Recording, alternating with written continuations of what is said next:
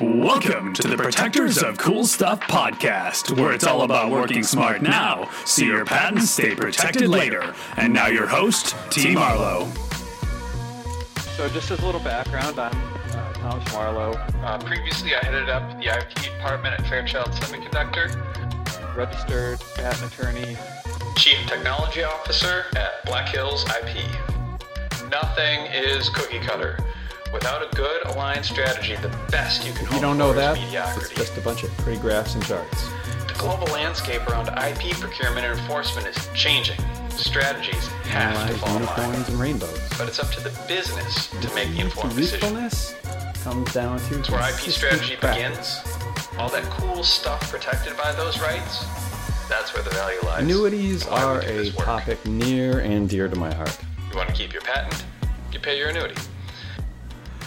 Welcome to the Protectors of Cool Stuff podcast, brought to you by Black Hills IP. You've got Giles here. I'm the VP of Marketing here at BHIP. I'm here with our host, Tom Marlow, and boy, do we have a guest for you today. We have the founder of My Provisional Patent, Mark Peterson. You typically won't find many patent attorneys who can actually juggle fire, but for Mark, who has literally drafted hundreds of patent applications during the past decade, juggling fire is the way that he relaxes.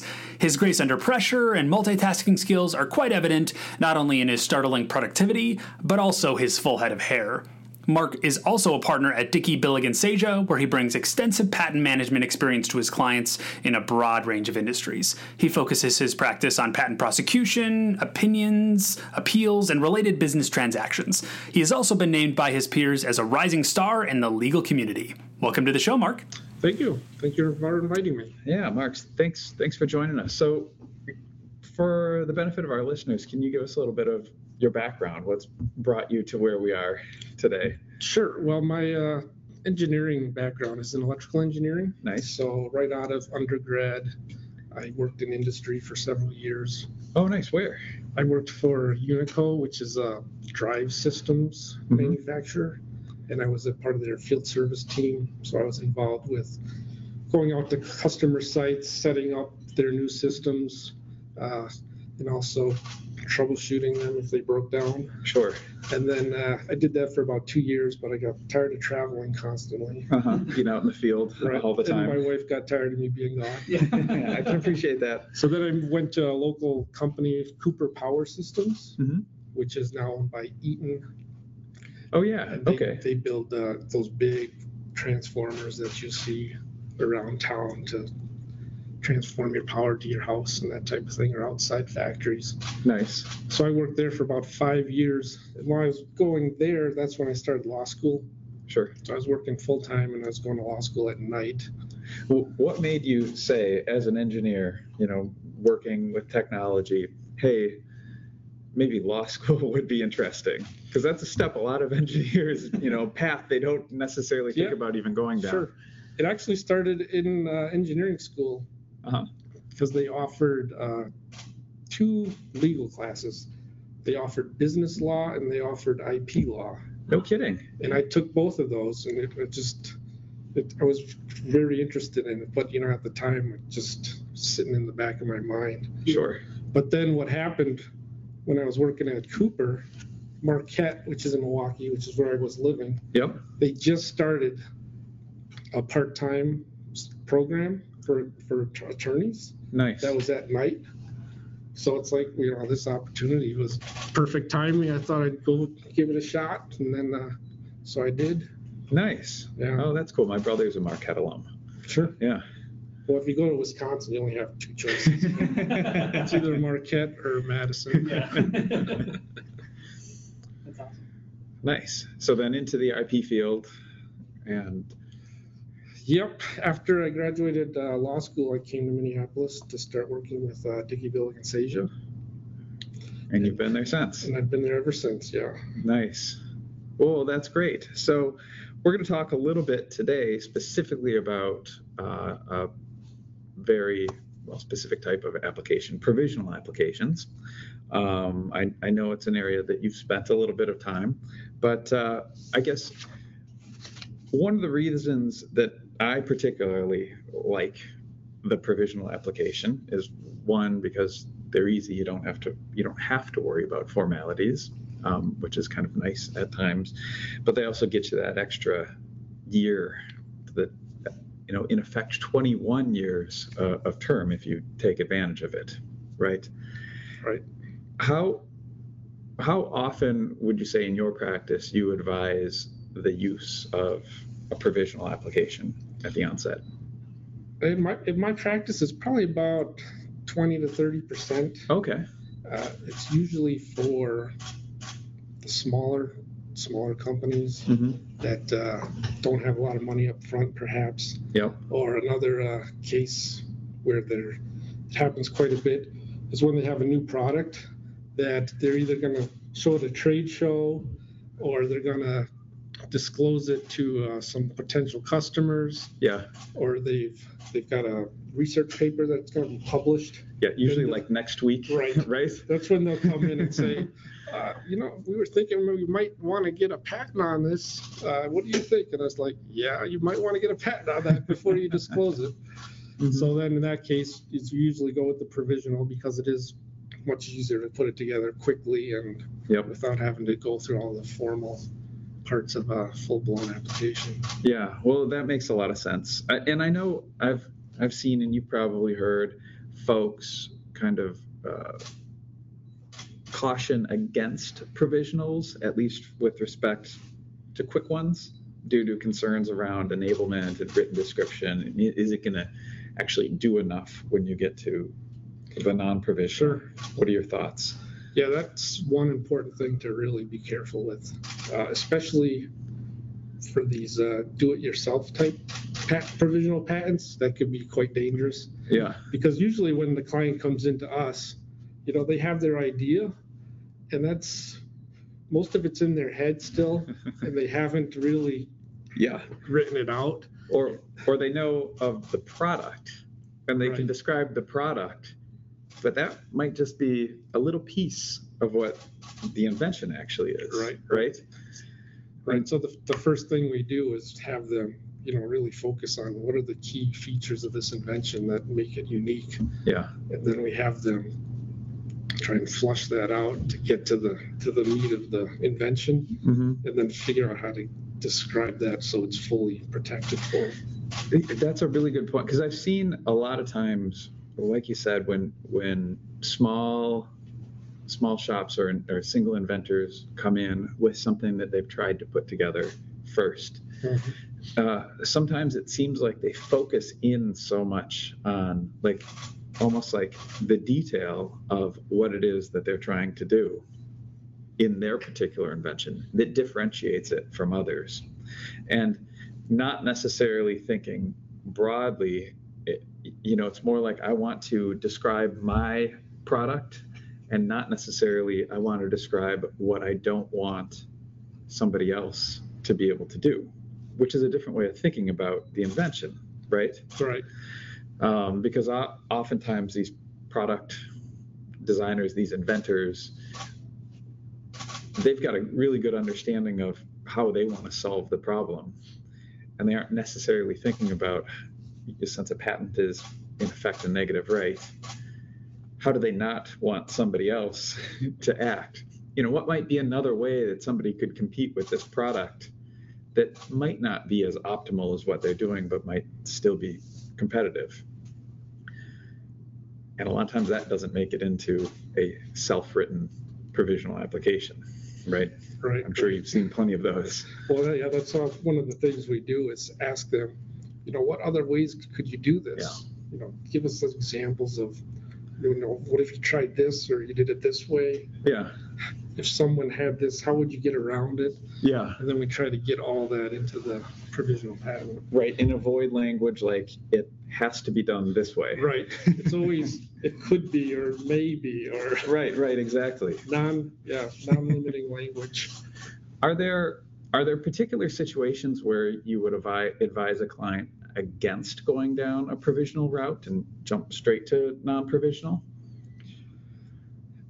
If they're concerned about uh, enforcing it as soon as possible, Hmm. then, uh, you know, a non-provisional would be the way to go Get it in the pipeline quick. because you can't enforce it until it's granted. Yeah. So if they have a a product that's already been shipped or soon to be shipped, and they're worried about potential infringement, then they might want to get that full patent through the system as quickly as Yeah. possible. Get it get it onto somebody's desk. Right. That makes sense. That makes sense. So you've got um, a piece of software, uh, correct, that you've you've worked on. Uh, my provisional patent. Yep. It's called myprovisionalpatent.com. dot com. Okay.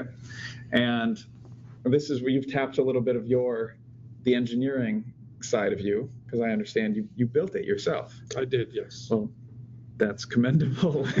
and I, I suppose kind of a, a little bit of a cathartic exercise outside of uh, just writing patent applications and Yeah, working little, with little different skill set. Which Yeah, is, which which is- is nice. kind of nice. So, uh, can you tell me a little bit about how it works? Sure. What the, the the idea came about because we get calls coming into the office from inventors, and usually these are individual inventors, and uh, you know they ask about patents, so we tell them about patents, and then tell them about provisional patents, like the things we've discussed, Yep. and then they, of course they ask about the price, and then we give them the price, and then you.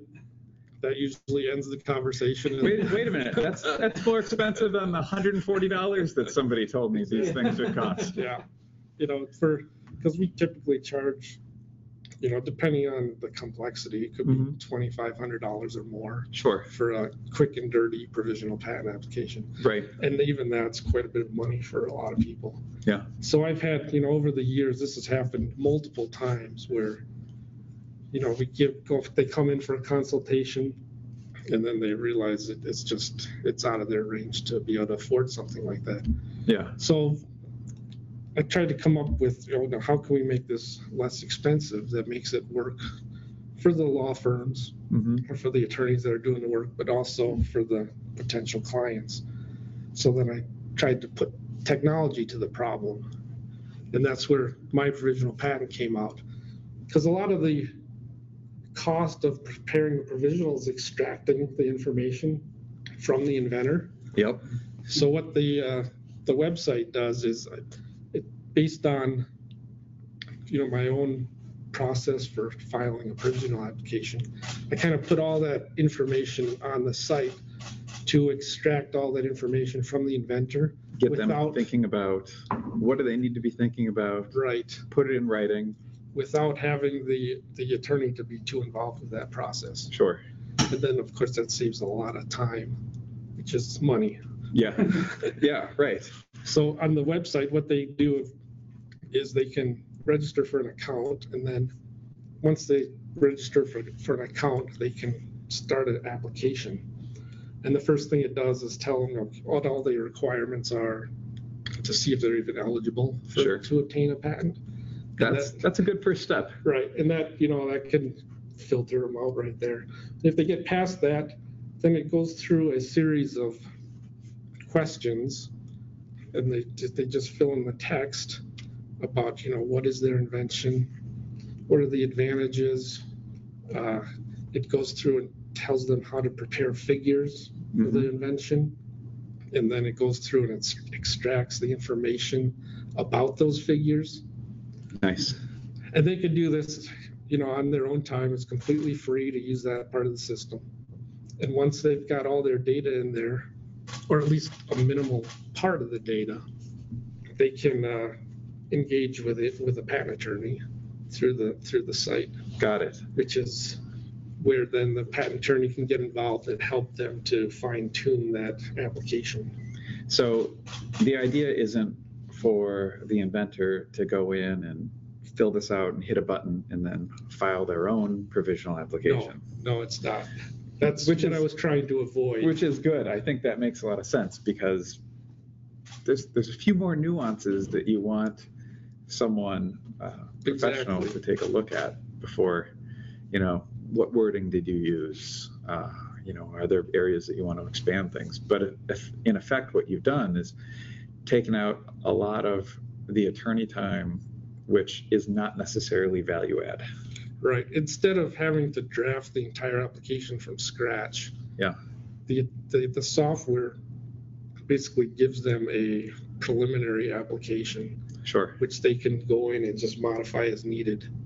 Right, because you don't want to, especially when you're a small company or a sole inventor, you don't want to spend a bunch of attorney time basically using the patent attorney as a, a dictation service. Right. right? That's a pretty expensive way to go at it. So you're kind of taking that piece out of the picture.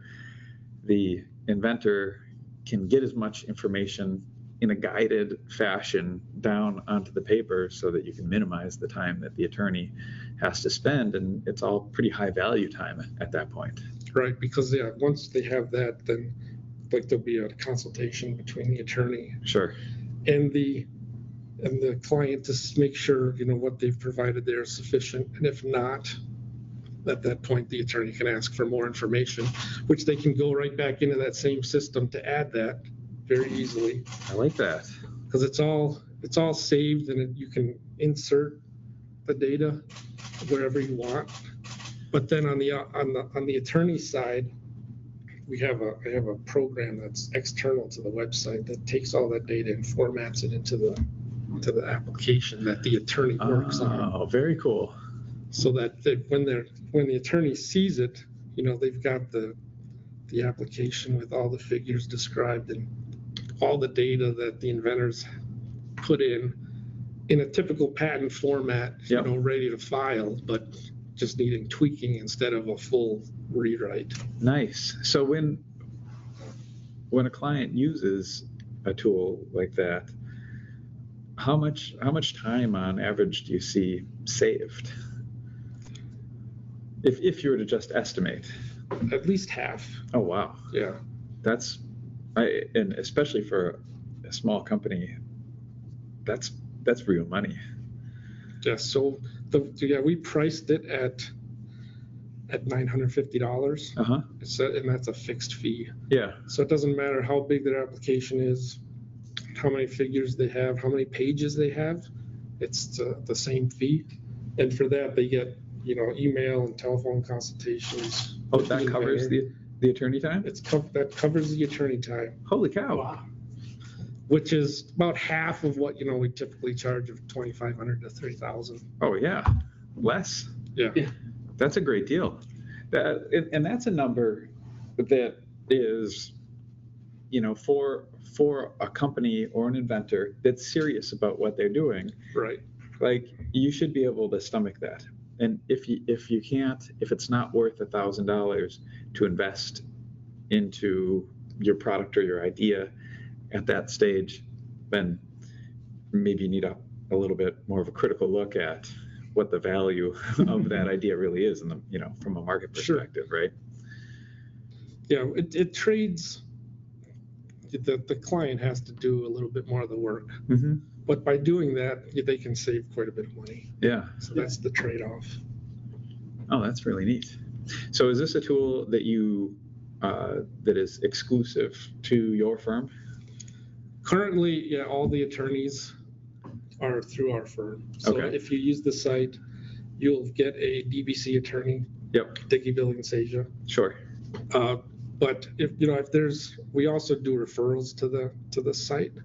So if somebody calls and they they don't want to do the typical route, you know, we refer them to this as well. sure And the attorney that refers them can also be the attorney on the case if they wish. oh okay So, yeah, if someone had a particular DBC attorney that they wanted to work with, they can contact them directly yep before they use the system.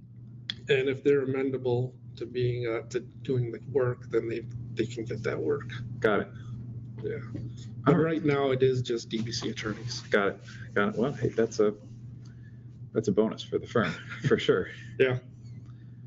Interesting.